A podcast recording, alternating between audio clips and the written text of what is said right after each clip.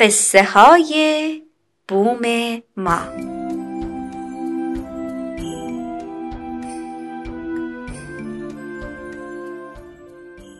یکی هست یکی نیست، یه قصه است با هزار آدم که هی میان و هی میرن. اسم قصه چیه؟ زندگی. قصه گو برامون کتاب بخون.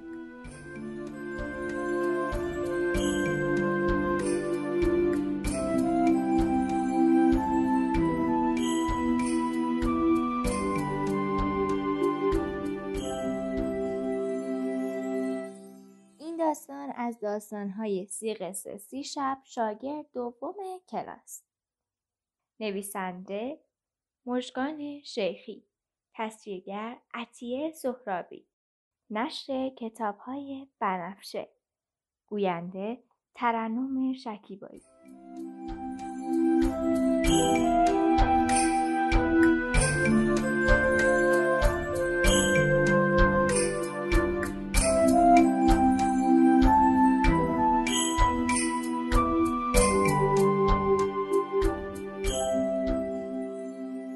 یکی بود یکی نبود. خانم جغتی بود که در یک جنگل بزرگ زندگی میکرد. یک روز او تصمیم گرفت برای حیوانای کوچولوی جنگل مدرسه‌ای باز کنه. رفت و این موضوع رو به اونا گفت. همه گفتن که این یک فکر عالیه. خانم سنجاب گفت حالا دیگه وقتشه که سنجاب کوچولوامون خواندن و نوشتن یاد بگیرن. خانم موش سیبیلاش رو تکون داد و خیلی جدی و محکم گفت درس خوندن همیشه مفیده. چند روز بعد کلاس درس تشکیل شد. خانم جغت معلم خوبی بود. بچه های سنجاب و سمورها و موشها و بقیه هر روز به مدرسه می رفتند و برمیگشتند. همه درس خواندن را دوست داشتند به جز خرگوش کوچولویی به اسم گوشی. خرگوش کوچولو 1-2 روز به مدرسه رفت ولی بعد با خودش گفت چرا مامان میگه خوندن و نوشتن به درد میخوره؟ به نظر من این یه کار بیهوده و وقت تلف کردنه. صبح روز بعد سنجاب ها و سمور ها و موش ها و بقیه به مدرسه رفتن ولی گوشی خرگوشه توی بوته ها مخفی شد. آنقدر آنجا ماند تا همه به مدرسه رفتن. بعد شاد و شنگول از توی بوته ها بیرون اومد. تمام روز رو توی جنگل بازی کرد. موقع تعطیل شدن مدرسه هم به خونه برگشت.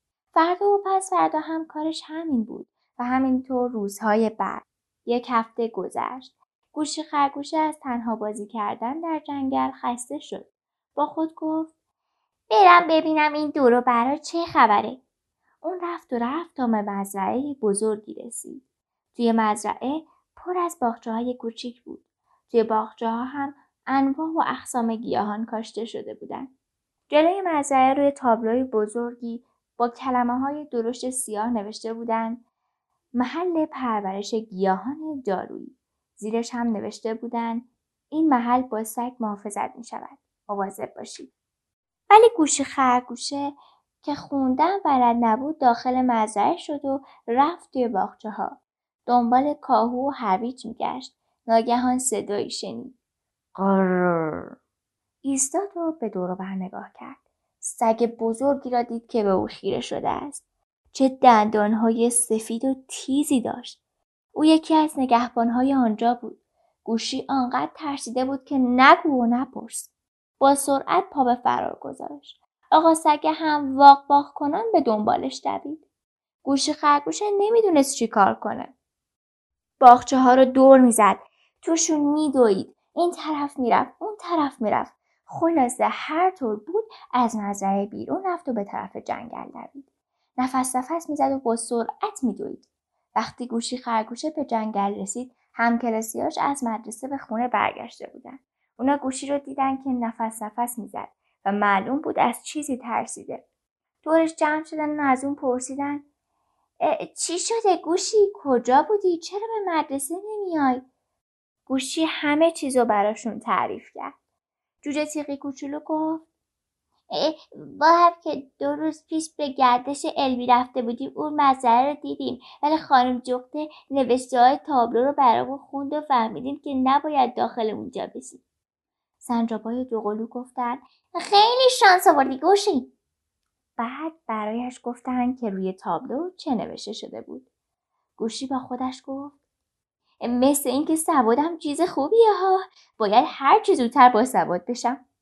گوشی خرگوشه از فردای اون روز هر روز به مدرسه میرفت، از زنگ اول تا زنگ آخر.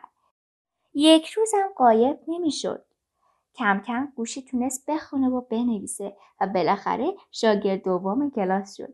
سنجاب‌های دوقلو که هر دو با هم شاگرد اول کلاس شده بودند به او گفتند باید بری از آقا سنگه تشکر بکنی، حسابی تو رو درس خون کرد.